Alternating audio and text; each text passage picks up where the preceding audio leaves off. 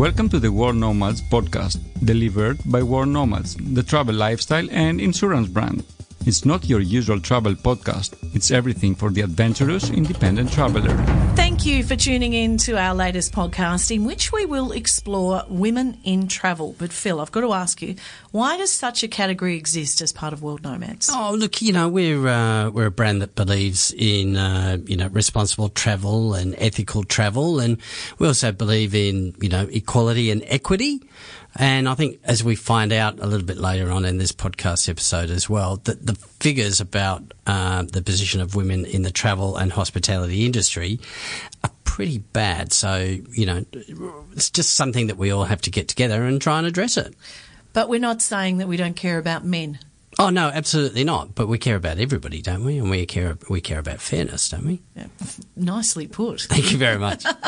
well, I've done a bunch of interviews for this episode exploring women in travel, from chatting to the editor of the first feminist travel magazine in the market to exploring female travel as a Muslim, which is on the rise. Yep. Yep. Uh, travel safety and a look at how things have changed for women over the decades. And as you suggested, it's not all necessarily good news. But you do kick off this episode with a chat you had at a conference in Edinburgh. Yes, I know, a very funny middle aged grey haired man speaking about women and travel, but I'm a feminist too, okay? Look, I spoke to Stephanie and she's one of the drivers behind WITH, Women in Travel and Hospitality. It's a network open to all women who work in these industries, obviously which Stephanie says are very heavily male dominated, especially at the top.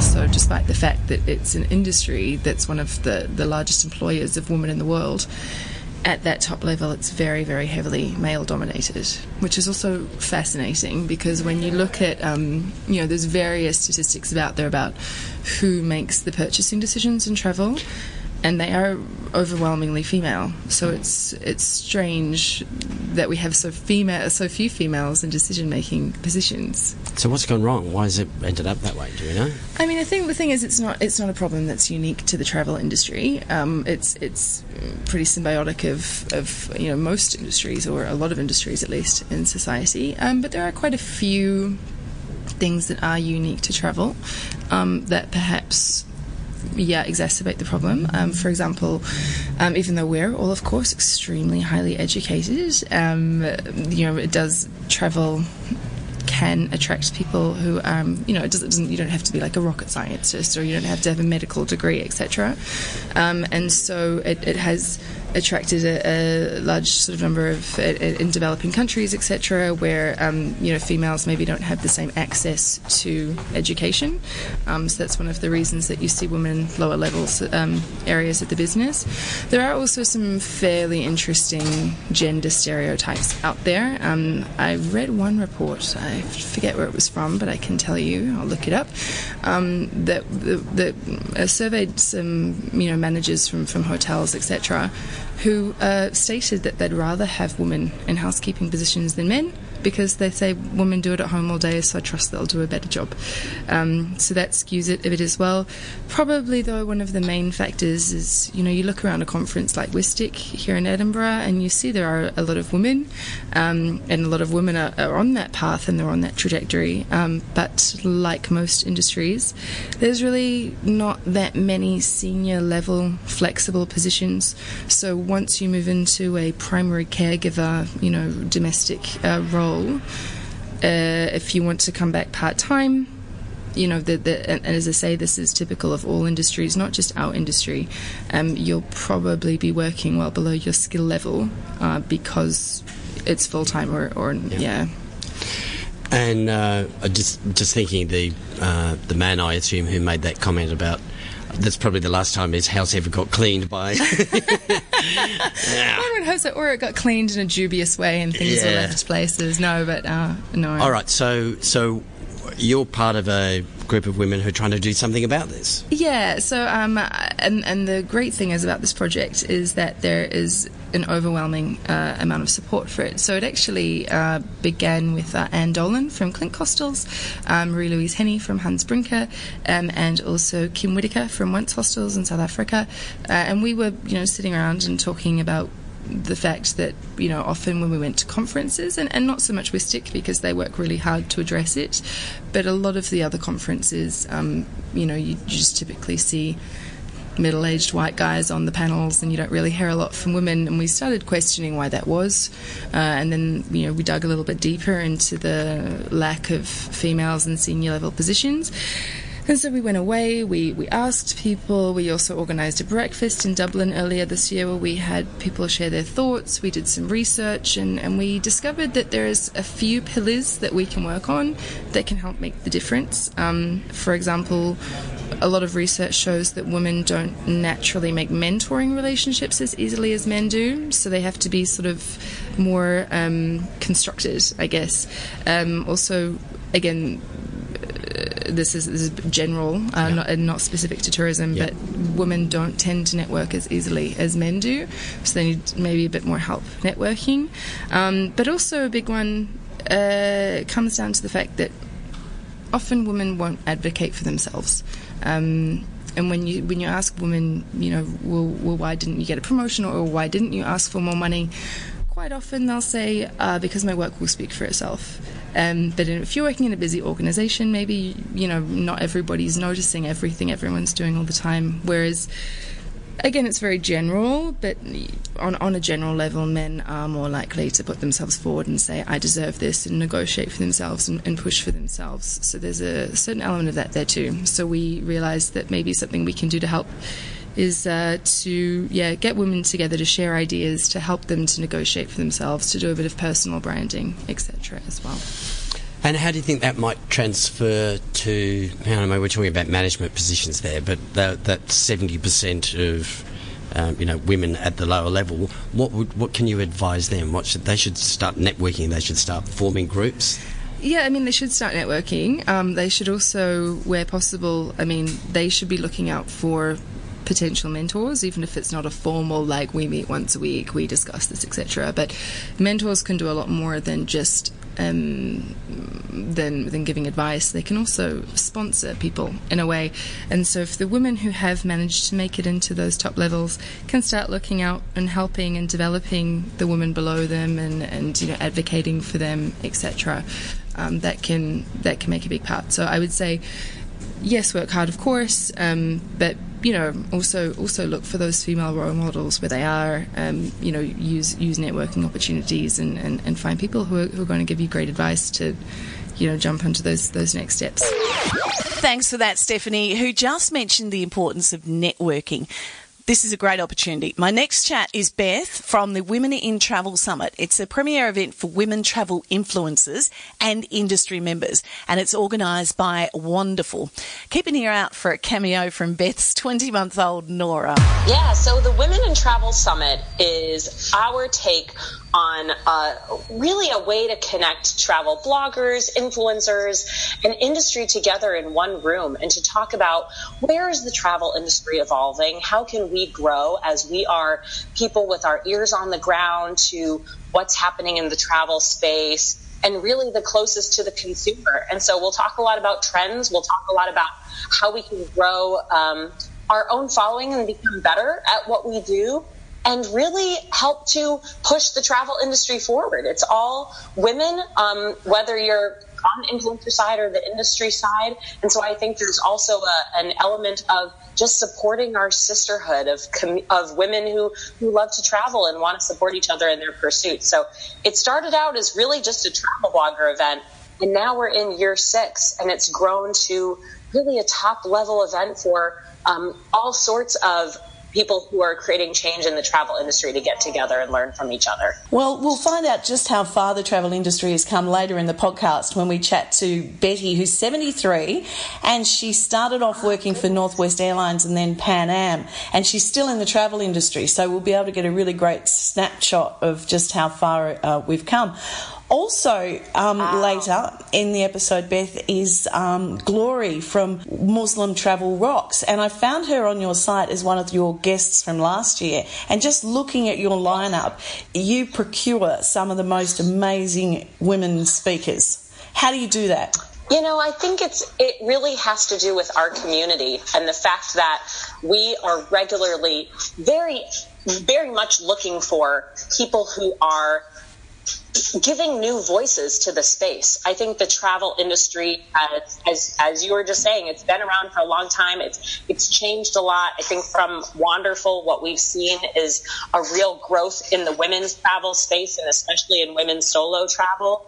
And so I think we really rely on our community to tell us what is new, what is different, whose voices need to be amplified, and, and maybe haven't even gotten um, the coverage that they deserve in the past. And so we have an open um, speaker application process that we really um, uh, rely on a lot and certainly do our own research as well. But I think um, it's it's been a really great testament to how much of a need um, our own community has seen because they have found um, some really amazing talent out there, and we were so honored to have Glory with us. She was paving the way um, in talking about Muslim travel and and especially about things that um, that women should be considering all around the world um, when they're traveling. And so it was really great to have her. She joined us for a, a really important panel um, that we had about some of those less represented um, communities in travel and how they're evolving. I love it. That's that's um, Beth's daughter Nora in the background having her say on women in travel. Have you? yes, we live the full mompreneur life over here, and uh, we just picked her up from daycare, and she's having her way about what snacks she wants to have this afternoon. So it's real life Beth over here. That's fabulous. So the the conference in 2019, what can um, attendees expect? Well, there's there's some really neat things that are happening that we've always done, and then there's also some new stuff. The first thing I'll tell you about uh, what you can always expect at WITS, and that is four tracks of information that happen simultaneously. Those tracks are media, entrepreneurship and business, trending in travel, and then one that's new and it's called Industry Insights and really talking from the perspective of the industry members what they should see in the road ahead. So that's what you're going to get when you come to WITS. We also do Blogger 101 Day. Um, at the beginning of the event for anyone who's new in the influencer space and wants to get just kind of that quick um, tutorial of, of how to start from people who have been there. And then we'll get two great keynote speakers that'll come and give presentations. Now, let me tell you about what's new. Actually, very recently, we just announced that we are now also running um, an award ceremony called the Bessie Award. And that award is named after Bessie Coleman, who was the first African American woman to hold a pilot's license and we're honoring the voices of women in travel, both on the industry side and the influencer side, and some of the work that they've accomplished over the last year. So that event will be happening at the end of the summit. Um, and it'll be a great opportunity for us to come together as a community and honor the, the voices that have been really paving that way for us. And so we're so excited um, just announced it in, in the last couple of days and uh, can't wait for it to happen. Now, I, I, asked this question at the top of the podcast why, it, well, it was specifically about world nomads, why we have a category called women in travel and not men in travel. So, so why do you think it is necessary to have a focus on women in travel? You know, it's funny. Um, when I talk about Wanderful, I often talk about our community of women travelers. And so many times I'm faced with this response of, oh, women in travel, that's such an interesting niche. Or, oh, that's, that's a cute, you know, segment of the travel industry to focus on. And what I don't think people quite realize is actually how massive the women's travel ecosystem is. Two out of every three travelers nowadays are female. In the US, um, uh, women make 80% of the travel decisions. But despite the fact that we are huge in terms of our um, use of travel, our, our activity with travel, our impact in travel, our, it is perceived by the larger industry and by the general public that we're actually a very small subsegment of it. And so I think because of that, there's a real lack of representation of women, especially in senior leadership roles. Um, there's a lot that I think the travel industry still needs to do to become um, not only safe for women, but also inclusive of women and and and women and people who identify in different um, ways. And so I think there is there's a lot that still needs to be done, and I think having a community of people who have had those experiences before who can now help each other just navigate whether it's their professional careers or the simple experience of how being a woman around the world is different wherever we go. Um, that's really what we're trying to achieve here. Now, if you'd like to go along to that, visit witsummit.com. That's W-I-T summit.com for details and tickets. Now, as Beth pointed out there in summary, two out of three travellers nowadays are female. Beth said in the US, women make up 80% of the travel decisions, but the impact of women in travel is perceived as a very small subsegment of it. This is 2019, so to find out what it was like decades ago, Betty is here to provide a perspective. And you might want to sit down for this. Well, it began a long, long time ago um, when the pterodactyls were flying, before airlines, I believe. I was born in 1945, which is a long time ago, in um, Detroit. And then I moved to Elmhurst, Illinois when I was a little girl. Um, middle class Jewish family, very protected, wasn't allowed to cross the big road. Um, couldn't work when I was in high school because young Jewish girls didn't do that. It was improper. So I think I rebelled. I think um, I wanted to travel ever since I was a kid and my parents thought I was crazy. They they this did not relate to the lifestyle they had, and I told them I was going to travel all over the world, and they said I better marry a rich man, and I told them that wasn't necessary. I was going to do it myself, and they laughed because they didn't have money for me to go to college. So um, basically, life went on, and I found out I had to work, and I didn't like what I was doing. And um, there was an ad in the paper from Northwest Airlines hiring women at O'Hare Field in Chicago. And it was extraordinary because it was a man's world back then, completely, uh, especially in the travel industry. And what had happened was is the government had gotten uh, after them um, because of discrimination suits that were just starting, and they were forcing them to hire women. So 500 women applied.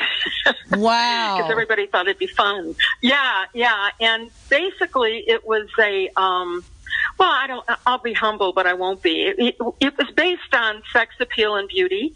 And back then when you're young, everybody has that. So I was one of five chosen. And what I didn't realize is we were doomed for failure. They did it just to satisfy the government and they were going to get rid of us. So they started with, um, first of all, Chicago in the winter's nasty.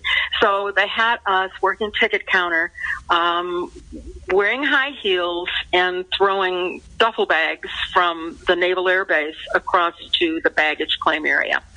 Um, that destroyed our backs, but we had to wear high heels because it was sexy. Um, then, if we wanted to ramp airplanes, working at the gates, which then was wide open, there was no security. Um, we didn't have coats and we were ramping airplanes in the freezing cold. And I asked them when we're going to get our coats and they they just laughed. So they wanted to get rid of me. Most everybody quit. Most everybody quit. Well, then we got to the point where um, the station manager decided he wanted to play, and I wasn't interested in playing. And my parents were um, on standby tickets in where were they? Hong Kong. And he told me basically, uh, I don't know how free I am to talk, but put out or your parents will never get home. yeah. So I threw beer in his face at a company picnic and told him too bad. And he told me quit or else. And so I decided to quit. And at that point, I was devastated because I loved working at the airport. It was probably my most fun job I ever had. So um, I had a choice. I was approached by an attorney um, with a discrimination suit. It probably would have been one of the very first ones in this country, and I probably would have owned Northwest Airlines but I wanted to pursue my career and I had a great opportunity from Pan Am, which was the Holy Grail. And I chose to pursue my career rather than sue Northwest Airlines. And that opened up a whole new world to me. I had no idea when they hired me that we had travel benefits, which is pretty naive. I had no clue. Um, I, I, I knew we had some, but not like we had. I mean, we had passes to go anywhere in the world. So I abused my passes and I wanted to go as far and wide as I could and I wanted to go to places that were culturally totally diverse from what I was raised in. I worked for four years for them until I decided to become a mom and I traveled far and wide to places like Afghanistan. That was my first choice because I had no idea what it was like. Um, so back then there were no there was no internet, of course, and no books except uh, there was one book on Afghanistan that was completely wrong. Anyway, so I took my husband and I when we went over there, and that's where I discovered everybody wasn't like me. And the women were wearing what they called chadris, which we think of burqa today. And, um, well, that was my first experience with foreign, and I wanted to blend into it. I I never really thought about being a woman traveling. I was with my husband, of course, which buffered me. Um, but the first clue came when um, we were up in Mazar-e Sharif, Afghanistan, up in the north. We collected Oriental rugs, and one of the rug dealers offered to buy me for my husband. and when and when we eventually got a divorce, he said I should have sold you in Mazar-e Sharif. also during those times, blonde women that worked for Pan Am were being sold into white slavery in Istanbul. And um, it was a whole different world back then, but I just loved it. Yeah, well, tell me about that. White women were being sold into slavery, literally? Yeah, literally. Um, the stewardesses, I wasn't a stewardess with Pan Am, by the way. I was in reservations. But um, yeah, there was a big market for blonde women in the Middle East. So flight attendants were disappearing. So they were disappearing. I mean, there was there was traffic, but things have changed. You know, now now that I look back in retrospect, it just gives me chills when I see women flying airplanes, jet captains. The first time I saw that, I mean, I just wanted to hug her. you know, compared to the little girl from Northwest Airlines at O'Hare Field in Chicago, you know, who was barely allowed to ramp an airplane or haul a bag. And now, look what women are doing. So, from a conservative, you know, Jewish background, what were your parents thinking as you were blazing this trail? Um, at first, they were amused. Um, they couldn't believe it. Then they got travel benefits. So um, I created monsters. I found out what I came from. They they went all over the world, and when I wanted to retire from Pan Am and have a child, they said, "Oh no, no, please give us another year or two. so it's exposure. It's having the ability. It's a privilege. You know, I've I've just been very very fortunate because I've had these these opportunities. Most people never have them it's made me who I am today. But our background is interesting. I, we're part Romanian, so maybe I have some gypsy background. I don't know. I've used the term trailblazer, you know, reflecting on your life so far. Do you believe that you are? Yeah, yeah. I have a mission. Um, I never really knew it. My mission was purely selfish when I first started out. I just wanted, if it was there, I wanted to go see it. Um, now, yeah, it's a giving back it, it's my giving back stage and trailblazer in that I want other people to be trailblazers. I, I want them to feel what I felt. I want them to see, and I want mostly, you know, I there's this prejudice. It's not only um, women against men, but prejudice is differences, and um, I love the the um, horizons that have been opened to me, and it's created more of an open mind than people who don't who don't travel. You've heard the expression: those who don't travel, it's like reading a book and you've only one read one page. Yeah. Um, exposure's everything, and I'm I'm just honored to be able to help people become exposed. Betty still works in the travel industry, curating packages designed for senior adventurers. She's just taken a group of women on safari in Kenya and to Qatar, which is the first time uh, this particular group of women had been to the Middle East. And thanks to Elise from Unearth Women, who we will chat to later in the episode, for putting me in touch with Betty. It would have been the perfect segue into our chat with Glory from Muslim Travel Rocks, but sadly, Glory's been unwell and she's also had illness in her family, so we couldn't chat as planned, and we wish her well. But a 2018 report from Crescent Rating, the Halal Travel Frontier 2018, highlighted the travel trends in the halal travel industry, and one of the top trends included the continued rise of female Muslim millennial travellers. Shamilka Rashid is a writer for Crescent Rating, and she says destinations and service providers alike are being encouraged to identify the needs and concerns of the Muslim female travel market when creating travel products and services. So I think it's worth exploring exploring this trend in future episodes. I've mentioned Elise. She's the publisher and co-founder of Unearth Women. It is a digital and hard copy magazine, which I love, focusing solely on women in travel. So, Elise, why did you see a need for this publication? Sure. Um, so, women making up more than 70% of the travel consumer base and 85% of all travel purchasing decisions. But most of travel publications are founded, edited, contributed to by man, by men, and so it's a very male centric um, sort of sphere and universe. Sexism in the travel industry is compounded by widespread lack of diversity and inclusivity, like particularly for minority women. Um, so we saw a clear gap in the travel industry where the needs and the interests of female travelers are not being properly addressed and the stories of women are, are not necessarily being highlighted. So we started Unearth Women um, with the desire to champion women's stories and really speak out um, about women's issues the world over that are often overlooked by the mainstream media. That's why we're sharing our stories and sharing the stories of other women who are traveling uh, because we believe that visibility leads to normalcy and normalcy leads to inclusivity.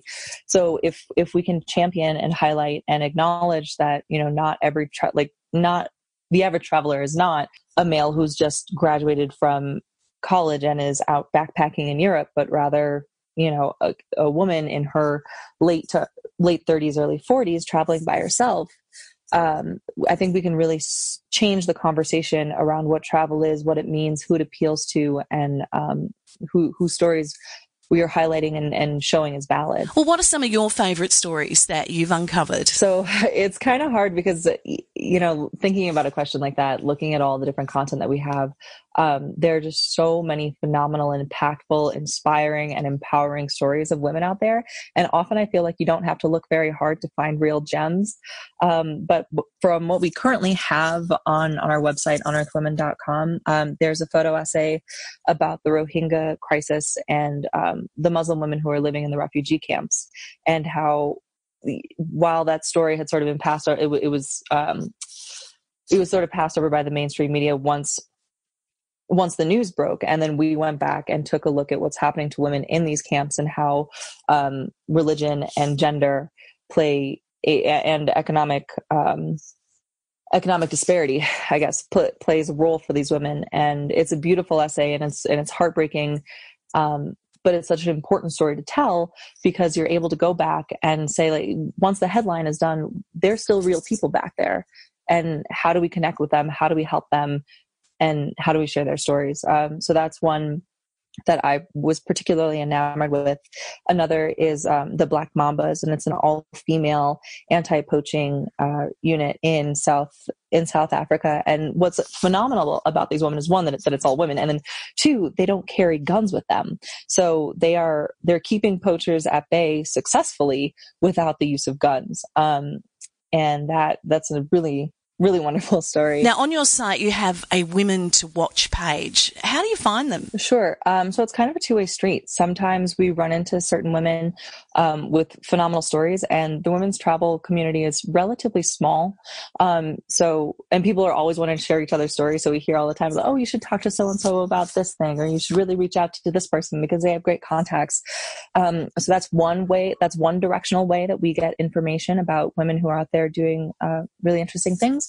And then also we have a lot of freelancers and staff writers, and they'll pitch us stories um, for us to come up with. And again, as I said before, there there are so many stories out there that really you don't have to look very far. Um, so we kind of ask ourselves is it interesting? Is it enlightening or inspiring? And if it meets those criteria then then we're interested. Um, we tend to gravitate towards women who are combating the isms um, or empowering other women. Well i'm guilty. I actually use your site to look for great interviews for our podcast. That's great. I mean that's exactly what we're looking for right? Is for us to be able to highlight these stories that are not being covered anywhere else and they are so interesting and so empowering. It's like when you have all these different examples of women helping other women, you know, it's it's infectious. It's it's so exciting and there isn't a day that I wake up and I'm not so grateful to be working on this project because it's just the best thing. Okay, how do you access your page and how would you like people to use it? Uh, so you can go to unearthwomen.com and it is our digital publication that is um, updated with new, populated with news stories all the time. Um, and then from there, you can also find our print publication, uh, also of the same title, Unearth Women. And it's perfect for anyone who's looking for city guides that are kind of off the beaten path, stories of um, women that you wouldn't see in the mainstream media. And a new section that we just launched is Brave New Eats, which focuses on the culinary world and um, the women who are, who are doing great things there. So I just would encourage anyone to go to unearthwomen.com and poke around um, and you know really really get to know women in the travel sphere because the only way that we're going to get a seat at the table is by working together. All right, as we wrap up, let's touch on something Elise said at the very start of our chat. Visibility leads to normalcy, and normalcy leads to inclusivity. So, if we can champion and highlight and acknowledge the average traveller is not a male who's just graduated from college, but rather a woman travelling by herself, we can really change the conversation around what travel is. So, let's go to our World Nomads team for their interpretation of that. Hi, my name's Ellen, and I am an editorial producer with um, in the North America office of World Nomads. And one of the things I do for World Nomads is Head up our stories section. These are firsthand narratives about travel experiences. Um, they really get to the heart of why we travel, um, the motivations behind it, and what we learn. Um, and we have uh, I think we've had about, about 50 contributors uh, provide stories for us so far, and over half of them are women. And that's not because I'm seeking out any particular number of, of contributors, it's just that there are lots of women out there who travel and have great stories to tell. And these are women. They're often traveling solo. Um, they're pushing their boundaries. They're, um, you know, facing their fears sometimes. They're, um, you know, making connections. And, and, one of the things about solo travel, whether you're a woman or a man, is it does help you um, break out of your your zone of, uh, you know, you're traveling. If you're traveling with you know a friend or you're going to maybe talk to, to, each other but when you're traveling alone you're by nature going to have more personal encounters so um, the fact or that if there is a perception that you know that the backpackers you know, are all male and 25 and that's the only people that are traveling that's that's absolutely not true. Um, have, you know some of the stories are you know women in their 20s or women in their 60s or I- anywhere in between and they're um, you know sometimes going places that like Morocco or India or on a long road trip by themselves that um, yeah maybe they're a little nervous to do it but but it's it's you know that's that's how you grow and that's part of the beauty of travel is it really helps you um, you know gain more independence.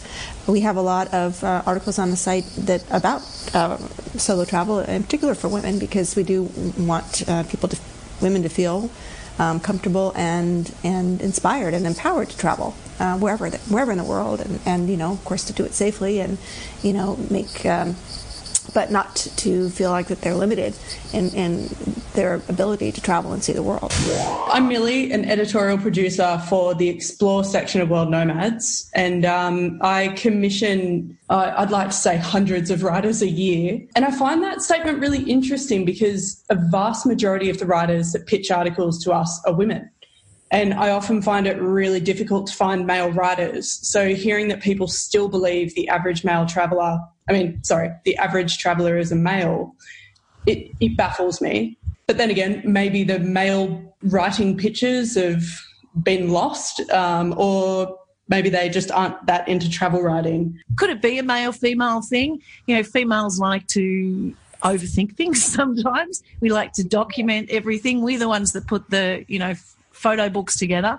Could it be that men just can't be bothered? It could be. And I I would love to look into that further. Um, maybe males more into photography or videography or something. I'm not too sure, but I genuinely do find so many more article pictures coming from women than I do men. Ali, um, your role here at World Nomads? I look after travel safety, so effectively I'm trying to make sure people have a safe and fun time without injuring or killing themselves and need to claim on travel insurance. now, we talked at the top of the podcast about the fact that World Nomads has a category that is women in travel, and you write a lot for that category. Sh- should we not be having a category for traveling as a male? I think this is with women's safety, like women traveling the world, women actually have different concerns when it comes to their own safety um, than men. For example, uh, women can be traveling on public transport like a bus or a train in a country. Uh, they can be catcalled. They can be harassed. Like basically in some countries around the world, it's still very patriarchal and or conservative. And some countries have a very um, poor attitude to women, unfortunately, still.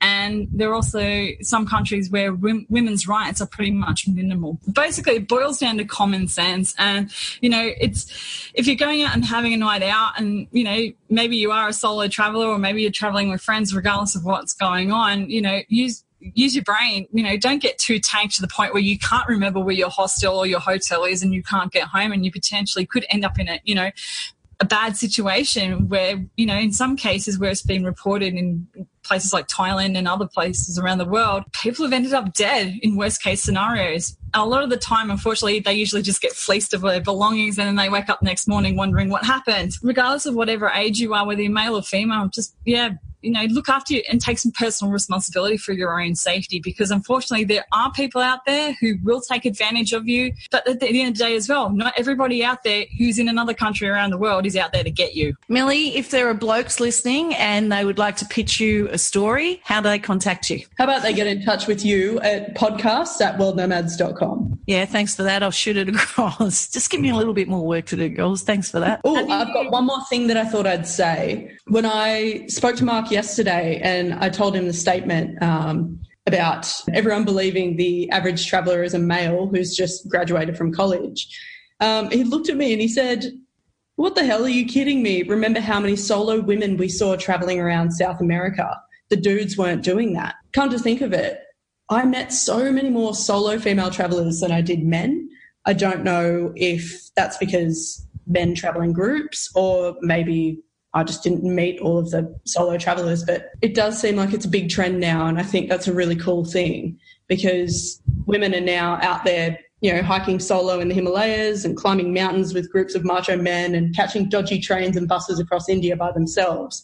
And nobody thought that women would be doing that now, you know, back in the 70s, 80s, and 90s. So those stats are adding up despite the perception. Yeah. And I think it's really cool to see now that women are just getting out there and traveling um, but as Ali said, you've just got to pack your brain. A couple of other important things too, like um, for instance, you can travel to some countries around the world, and the police have got a really poor attitude towards you know basically taking a report from someone who's been subjected to a crime, e.g., women, um, and often there'll be victim blaming. So rather than actually asking, you know, the woman, oh, what happened, you know, and actually dealing with the root cause, so you know, encouraging a change in societal culture or attitudes, they often will say that one little golden line what were you doing alone? Minding my own business. exactly. And, more often than not, there's it's just been a case where the woman has been minding her own business, walking down the street, and some person has just felt the need to reach out and grope them. And as I said before, it's it's not a perfect world. We do have to, you know, pack your brain some places you do have to dress conservatively. Um, you know, be smart. Don't tell people where you're staying. Don't talk about what you're doing and that sort of thing. And, you know, be mindful. The other issue is that some women of even of other colours and also of other sexualities are experiencing even different concerns to, you know, the average straight white woman. I mean, there's young African women travelling into Asia who are looked down upon and not even answered or treated like crap because they're African. And unfortunately, there's that stereotype where they're African, they're inferior, they're, you know, it's the whole slave, they're still slave mentality. And that's wrong and it shouldn't be happening. But in saying that, it also happens in other countries as well. Thank you, girls. Really appreciate your input and hope you enjoy the episode. Thanks, Kim. Thanks, Cam. Well, that wraps up our episode exploring women in travel. And please, if you've got any feedback or experiences that you've had that you'd like to share with us, email podcast at worldnomads.com.au. Uh, you can get the World Nomads podcast on iTunes or download the Google Podcast app. Make sure you subscribe. And as Kim said, if you have any feedback, please do get in touch. Negative or positive? Uh, we'd love to hear it all. We might ignore the negative stuff. we'll just talk about you behind your back. Isn't he awful, girls? Oh, and boys listening. Next week, we feature an amazing nomad, environmentalist Bob Brown. Wow. The World Nomads Podcast. Explore your boundaries.